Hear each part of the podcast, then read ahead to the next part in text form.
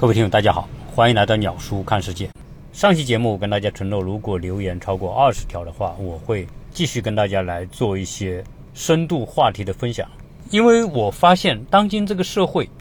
观念的转变完全跟不上社会变化的速度，也就是说，社会它底层的很多逻辑已经发生了深刻的变化，但是我们的观念仍然停留在过去的传统习俗和认知当中。因此会导致我们现在上一代的人根本和下一代之间找不到一个有效的衔接点。我们这一代的父母认为理所当然，孩子们必须做的事情，有可能在他们的那个时代从根本上就错误了。但是由于认知的转变，受制于很多条件的局限，使得我们的认知远远落后于现实的发展。前面两期我聊到过关于中国的高考。小孩子填志愿，家长填志愿的一些问题，我认为正处在填报志愿的家长真的应该听一听我上期的节目。虽然那期节目是付费节目，但是我认为如果你真的认真听懂了我那期节目的内容，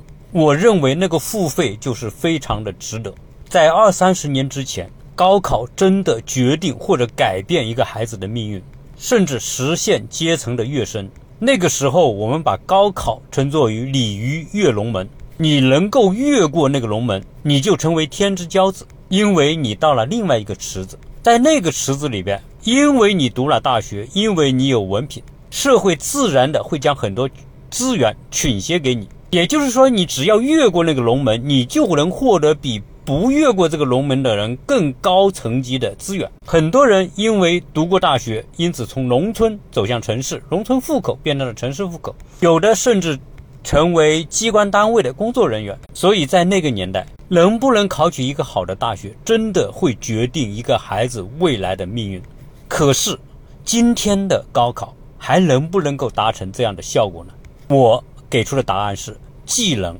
又不能。为什么既能又不能呢？因为这个话题不光是中国会面临，全世界都面临，包括我们在美国所看到的情况和中国都是一样。也就是说，你在美国真的就是读了一个好的大学，是不是真的就改变了命运呢？未必。因为我在美国就遇到很多哈佛毕业的高材生，由于他学的是一些文科专业，比如说文学、历史、哲学、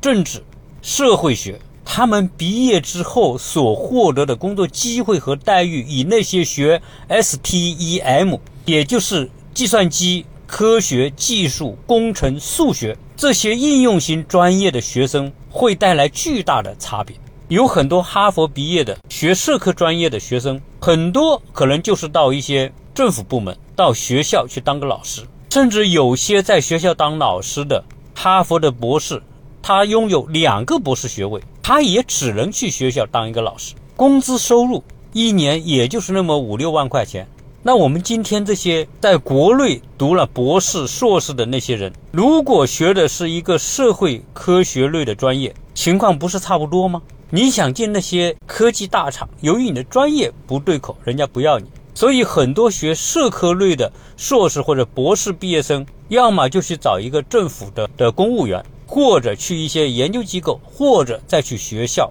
当一个老师，甚至有很多博士生去校深圳、广州、上海那些好的地区的小学当个老师。可能有些人会认为你说的不对呀，有很多学文科的、学历史、社科类专业的人不是也很出名吗？比如说那些网红，怎么讲三国、讲西游记、讲中国国学的，不是也有很多很有名，而且粉丝很多。甚至因为他们特别能讲而成为富翁的嘛？其实这些人是有的，但是相对于学那些专业的巨大的群体而言，可能能够成为知名的网红学者的，也是十万里、百万里挑一，这种概率几乎可以说忽略不计。绝大部分的学社会学科类的人。都是默默无闻的，在一个非常普通的工作岗位，一年所获得的收入和一个蓝领也差不了多少。可能有听友会说：“鸟叔，好像你谈这个问题的角度也太现实了吧？纯粹用收入从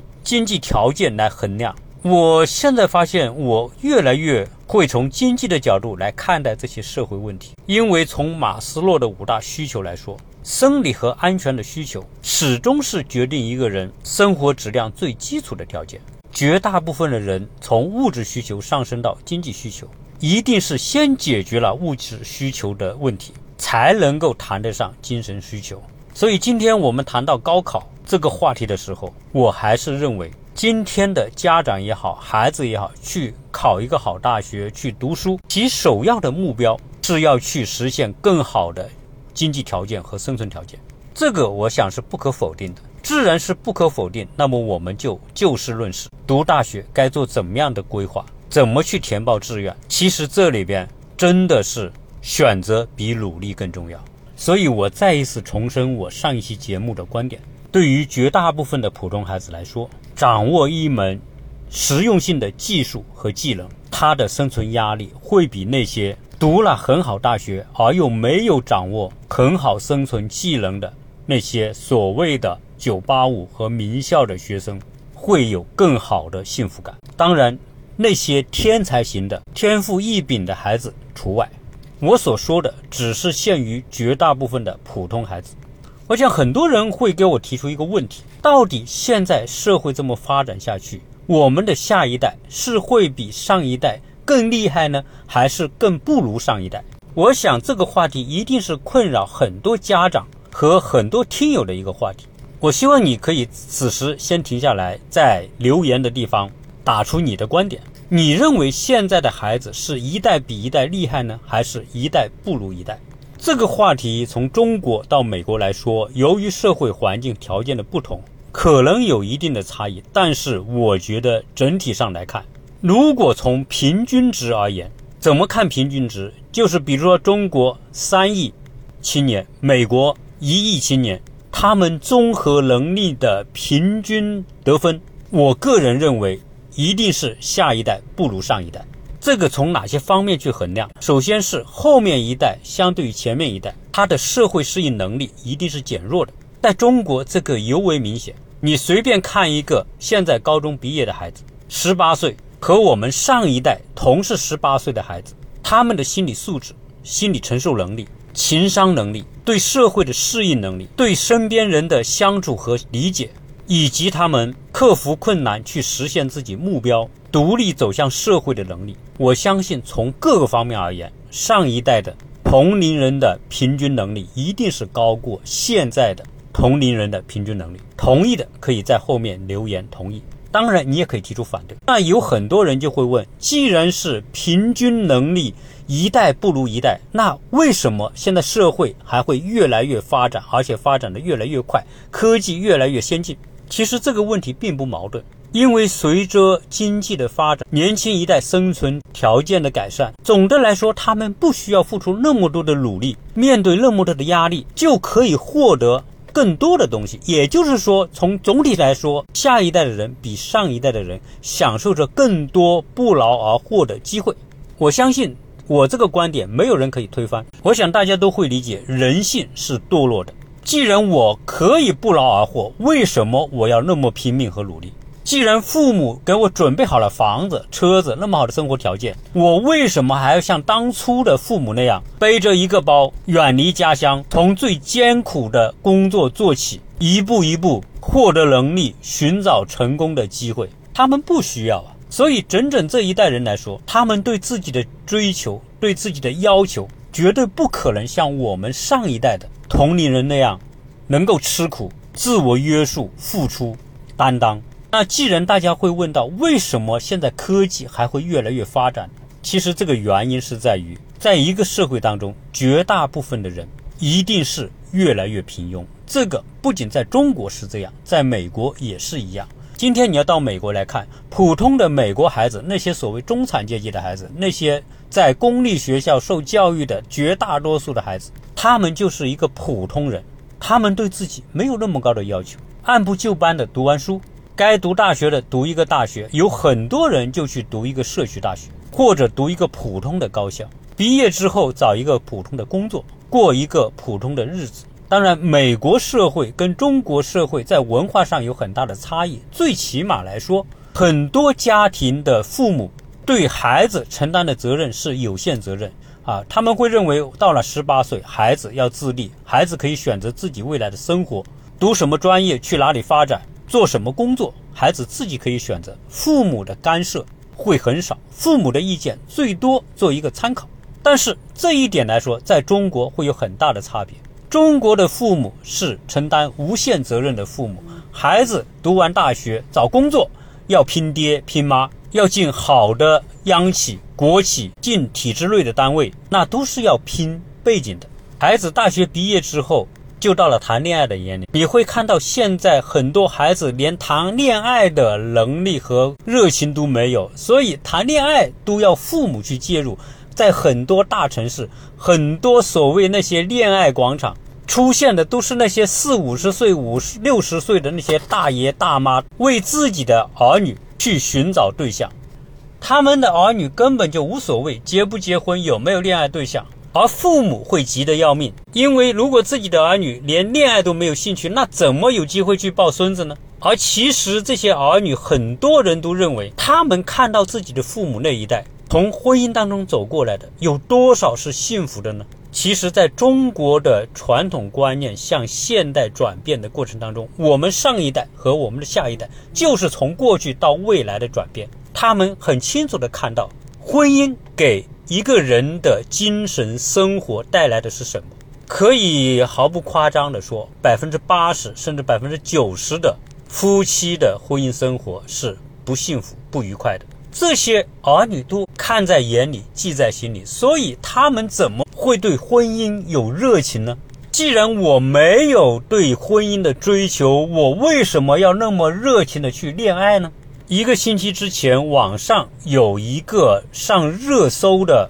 一个话题，就是今年高考结束之后，很多的家长有一种如释重负的感觉，而民政局的前面也排起了长长的离婚的队伍。这些离婚的人为什么在高考一结束之后就离婚呢？是因为这上一代的父母，他们有一种责任，要让孩子顺利的去参加完高考。而在他们来说，过去的婚姻就是一种煎熬。但是这种煎熬，如果从对孩子负责任的角度来说，他们除了承受，没有第二条路可以走。因为父母一争吵一离婚，意味着孩子身心受到伤害和影响。所以，这些伟大的父母为了不让孩子身心受到伤害，他们协商好，可以忍气吞声，保持面上的夫妻关系。但是，当高考一结束，这种忍耐就达到了极限。因此，全国各地的民政局在高考结束之后，都出现了排长龙离婚的壮丽的场面。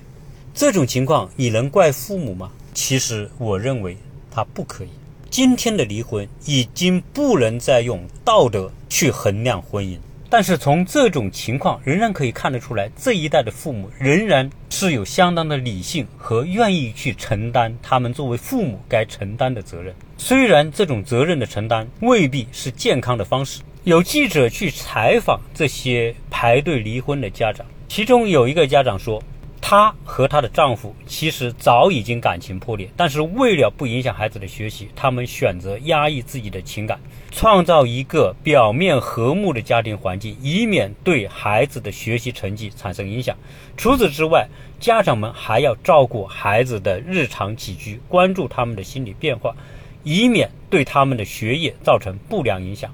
对于家长来说，高三是一个特别敏感的阶段。他们在孩子回家后要继续扮演和睦家庭的角色，避免任何可能影响孩子成绩的事情。但是高考结束之后，这一类的家长就不再愿意承受这种压抑。毕竟孩子绝大多数都已经高中毕业，也成年了，高考也结束了，所以他们也就顺理成章的选择了结束这段婚姻。我不知道，呃，我们的听友，你身边是否有这种？高考结束之后就去离婚的朋友，以及你对这些父母的这种做法有什么样的看法？那我现在要回答另外一个大家想知道的答案。现在从平均数，从总体来看，我们总能感受到一代不如一代，社会为什么还会这么快速的发展？其实这个社会的发展和动力不取决于一代人的平均素质。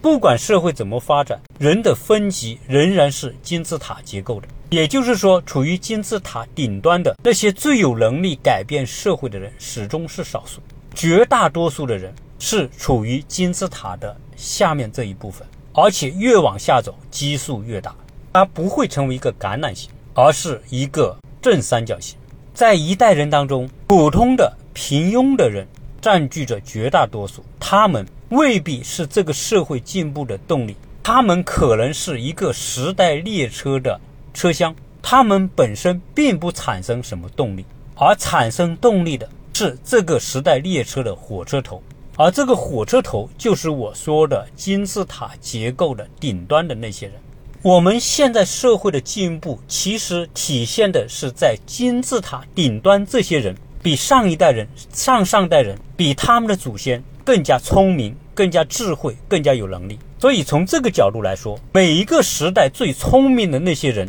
一定比他们上一代的人会更加进步、更加有能力、更加有方法、更加能够突破。所以，决定一个时代、一个社会进步的是这些金字塔顶端的那些天才型的改变世界的人，他们一代比一代更进步、更先进、更有能力、更有宏观愿景、更有宏伟的目标。所以，今天关注时事的。听友，你都会能感觉到，今天我们绝大部分的人每天刷着手机，看着世界上发生的各种各样的新闻，同时我们绝大多数的普通人都非常关注那些世界上最顶尖的科技狂人、投资家、发明家、科学家，比如说在美国的那些知名度最高的那些最新科技的推动者，像比尔·盖茨、史蒂夫·乔布斯、埃隆·马斯克、扎克伯格、山姆·奥特曼。巴菲特、索罗斯等等等等，在很多的媒体上，把曾经的特斯拉